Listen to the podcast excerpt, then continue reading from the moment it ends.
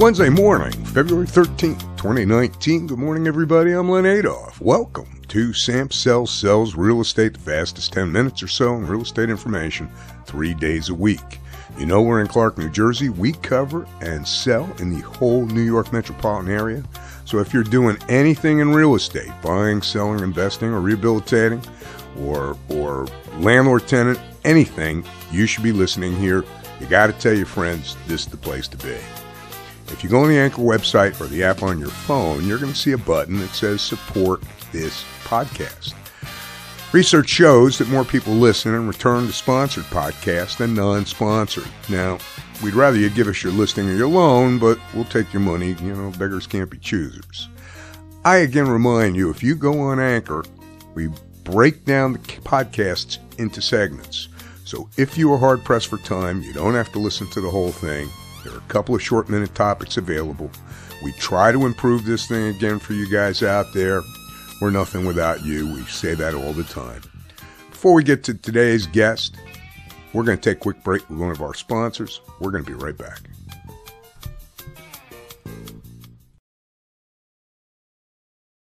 Today's guest is Robert Gaines, Esquire, president of Ridgefield Valuations in Waltham, Massachusetts. Bob is one of the preeminent property tax abatement attorneys in Massachusetts. And in my humble opinion, in the country, we've been friends for almost, 50 years. Can you believe that? Welcome, Bobby. You're here because our topic is right up your alley, property tax appeals. I know you could probably give a semester class on the topic, but let's see what you can do in a few minutes. You know, I realized when we talked about this before you came on that the laws on property taxes are a state-by-state issue, but I know you can talk generally about property taxes, what they do, and why people hate them so much. You can do that, right? Probably. Well, why don't you try? Well, one thing about property taxes is that although the laws vary from state to state and even from country to country, the method of valuation is essentially internationally accepted. One of the top organizations is an international organization of assessing officers. So it's this, you can go to any country and property pretty much would be valued the same wherever you go, at least in terms of fair market value. Okay. Why then does there become a discrepancy that someone needs you because a town will assess a property for a X amount, and you believe that it's not worth that? So because there's so many, and we're talking pretty much about commercial properties, but it really does also apply to residential homes as well. But right now, I focus on commercial and industrial properties. But the reason that there are so many cases that are filed is that most of the cities and towns require that property be assessed at fair market value, and that is really a subjective idea in terms of what is the fair market value of any particular property. I usually tell clients no one really knows until the property sells for sure. You don't know. So the cities and towns have a very difficult assignment in front of them each year, or whenever they do their valuations. They have to value thousands, hundreds or thousands of properties, all within a short period of time. So they don't really have the opportunity in most cases to drill down on value like maybe an appraiser would if an appraisal was being completed on the property.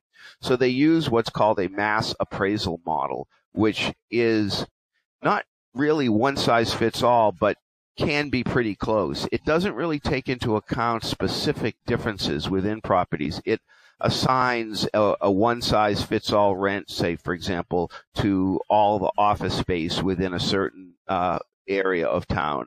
It might use a certain limited amount of expenses when considering the net operating income of a property.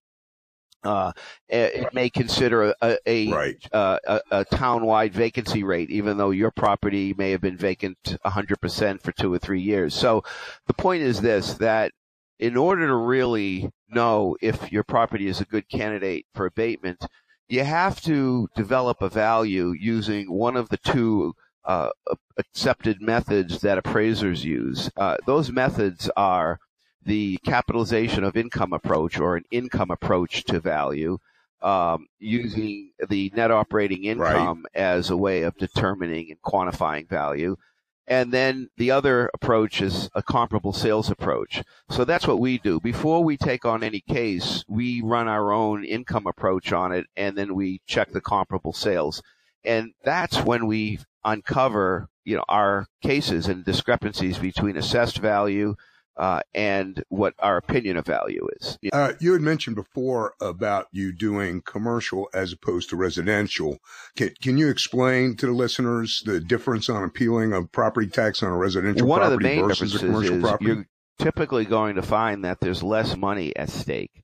So those are the types of cases where you may have to represent yourself because it might not be cost effective to hire outside representation. I know from our standpoint, we really don't look for or accept residential cases unless they're multi-million dollar properties where there's enough taxes at issue to make it cost effective. So that's one of the main things. I think the other thing is, for residential, the income approach really does not apply. It all comes down to comparable sales. So that's where you have to focus for residential. And with commercial, your focus is probably more on the income approach because many of these commercial properties are sold on the basis of an income stream, and that tends to cloud the income approach. That tends to cloud the sales approach because you don't know if someone is buying it for the income stream or if that's the true fair market value of the property. See, they can be different. If you've got a rent roll which locks in very high above market rents, that really can't be used against you. The towns, at least in our state, and most of the states, are supposed to value property on a fee simple basis, so that with these kinds of properties, you don't really know, like an office building, are the rents above market? Are they below market? You really don't know that just looking at the sale itself. So that for that reason, commercial properties are typically valued on the basis of the income. But typically the fee simple basis of the income, whereas the residential cases are valued more on the sales, the comparable sales. Yeah, I think because we have a lot of residential listeners who own homes here, I'm focusing a little bit on that. I think that there has to be explained to them the difference that when you take a $500,000 property and reduce the valuation to $425,000, you're not getting a $75,000 tax savings, which is based on the taxes on that $75,000 value. Correct. So I want to clear up that misconception, because you would think that you would reduce by $75,000. It excites the property owner, but in fact, that's not the actual savings that you receive on your taxes. You look at the amount of value that's been abated, and you divide it by 1,000, and then you multiply that times the tax or the mill rate, and that will give you the exact amount of the abatement check. Or let's say you cut the value by 50%, then you know you're going to get 50% of your annual taxes abated. So those are easy ways to determine it.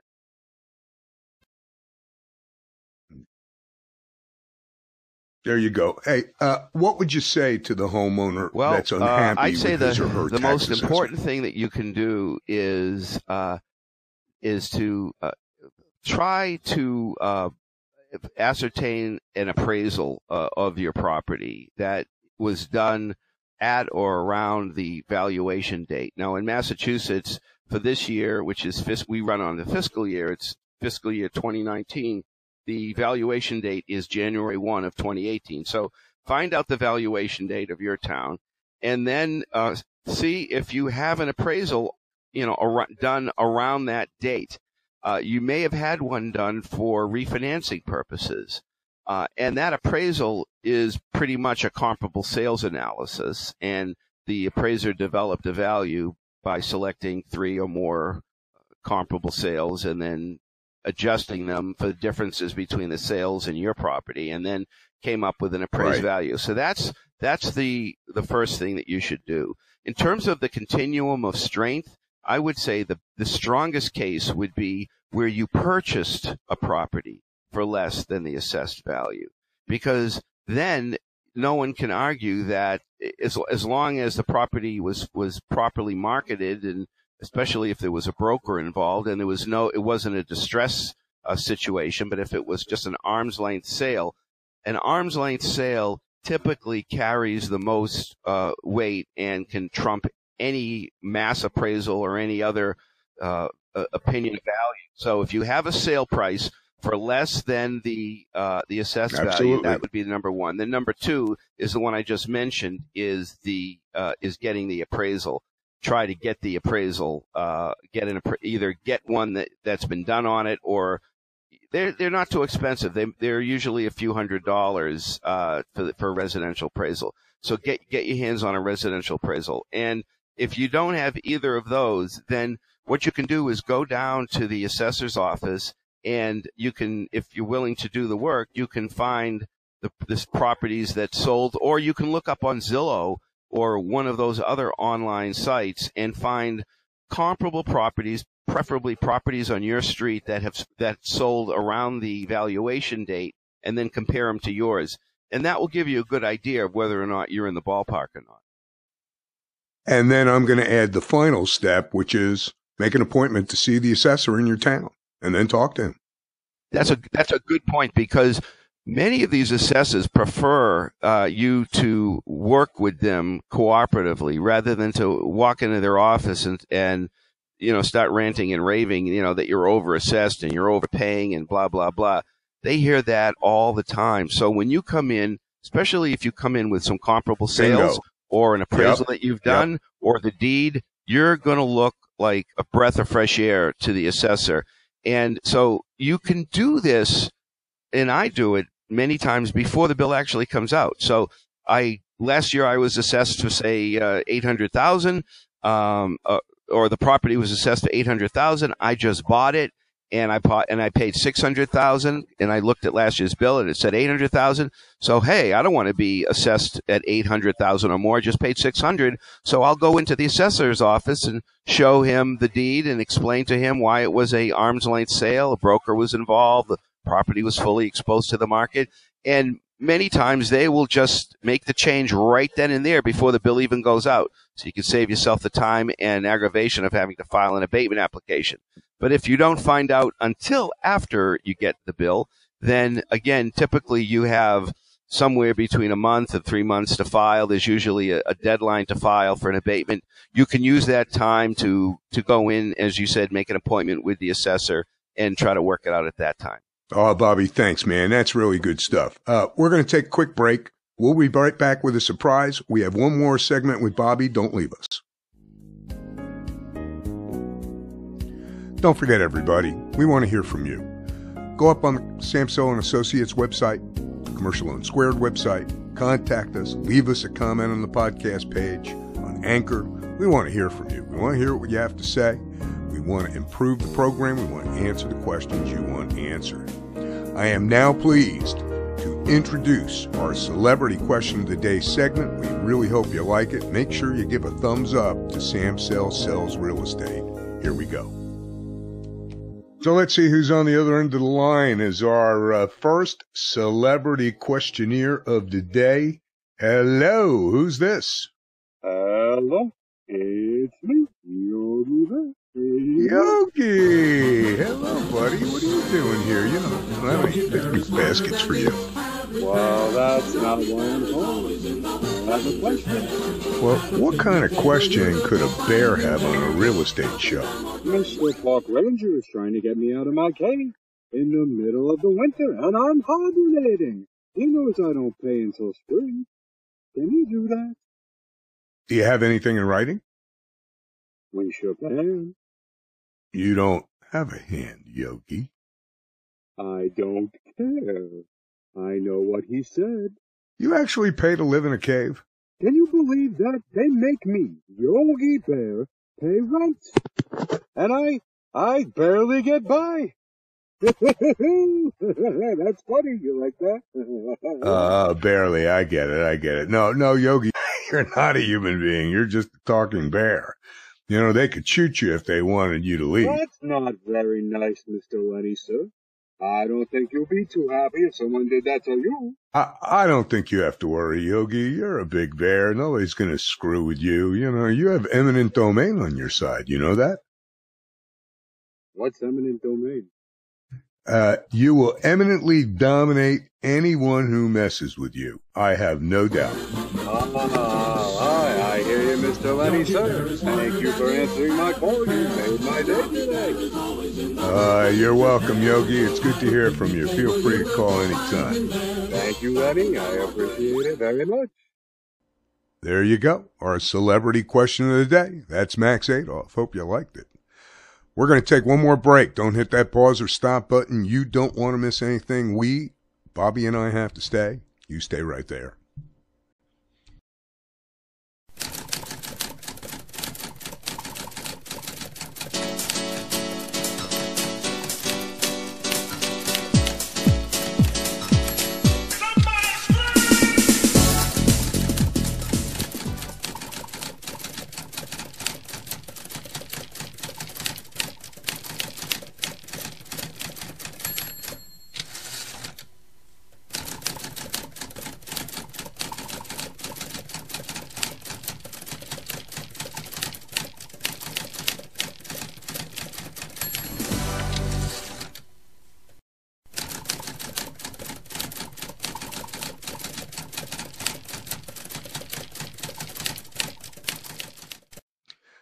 Now we get to today's news in real estate. You know, we have Mr. Gaines here. We don't really need a news item to comment on.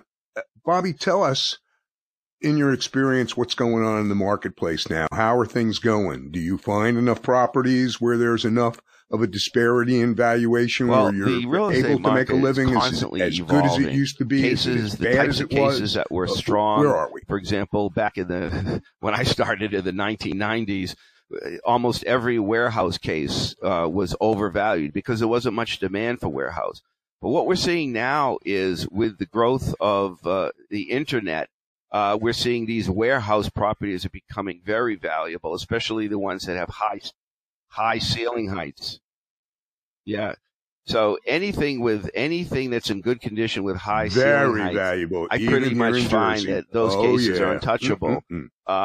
And it used to be that retail was untouchable. When we went through, you know, some of these recoveries, retail strip malls, neighborhood malls, regional shopping malls were doing very well. But I'm sure everybody notices as you drive by these days, you see a lot of dark spaces, which means that there's vacancy out there. And so what we're finding is that a lot of these tenants are just not able to pay the rents. And so that's having a downward effect on the rents. And it's also affecting some of the major anchor tenants as well. So that many of these retail properties that, as I said, were untouchable, i.e. they were never overassessed or assessed more than their fair market value, they're now, we're starting to see a number of these being overvalued because they're assuming they can generate the same type of rental income that they could, you know, prior to the internet.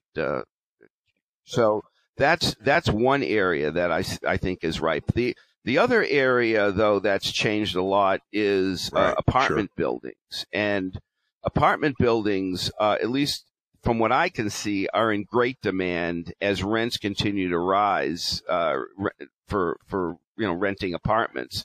And when that happens, obviously that generates more income. Using an income approach, it's going to result in higher values. So I can't remember the last apartment building abatement that I did. Now, there are other types of properties that don't play by the same rules, such as, you know, properties with restricted rents, if there's rent control or affordable housing or things of that nature.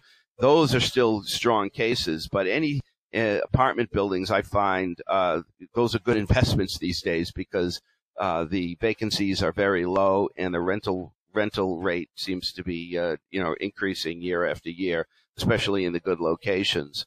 So again, we do all types of properties, so it really depends on, you know, are you talking about a large property or a small property? But I'm finding in the cities, these Class C type of buildings, flex buildings, office buildings, the Class Cs, the ones that nobody really wants, or the ones that have had vacancies for substantial amount of time, those are overvalued because owners are finding that they've been sitting on vacant space year after year. They just can't lease it out. Again, I'm talking about the tough areas of the major cities. So that's having a downward effect on their value as well.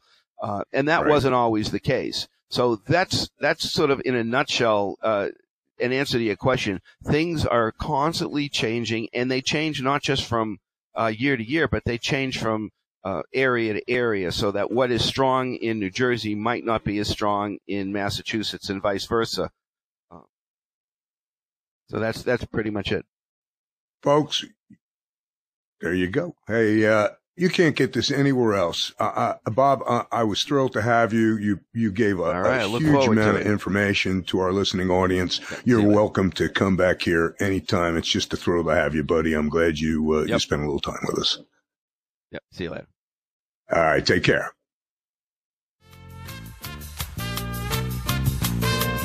Well, everybody, we've reached the end. This has been a really special podcast for me, having one of my oldest, dearest friends here, sharing a bunch of really good information with you. He was great. He will be back. My thanks, as always, go out to Jen D'Elia, John Gerhardt, and Bio Media. You know, we're going to have John on as a guest in the next week or so. He's going to talk about social media, what's going on with the changes in marketing real estate. He gives regular classes on this. You don't want to miss that.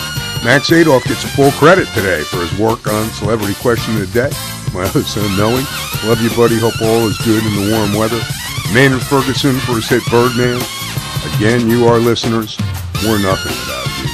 We're here to help you. We're here for you. You need to put Sam Sells Real Estate favorites list, and you'll never have to worry about missing an episode. We'll be back tomorrow. Johnny Samson and I will talk about short sales. See you then.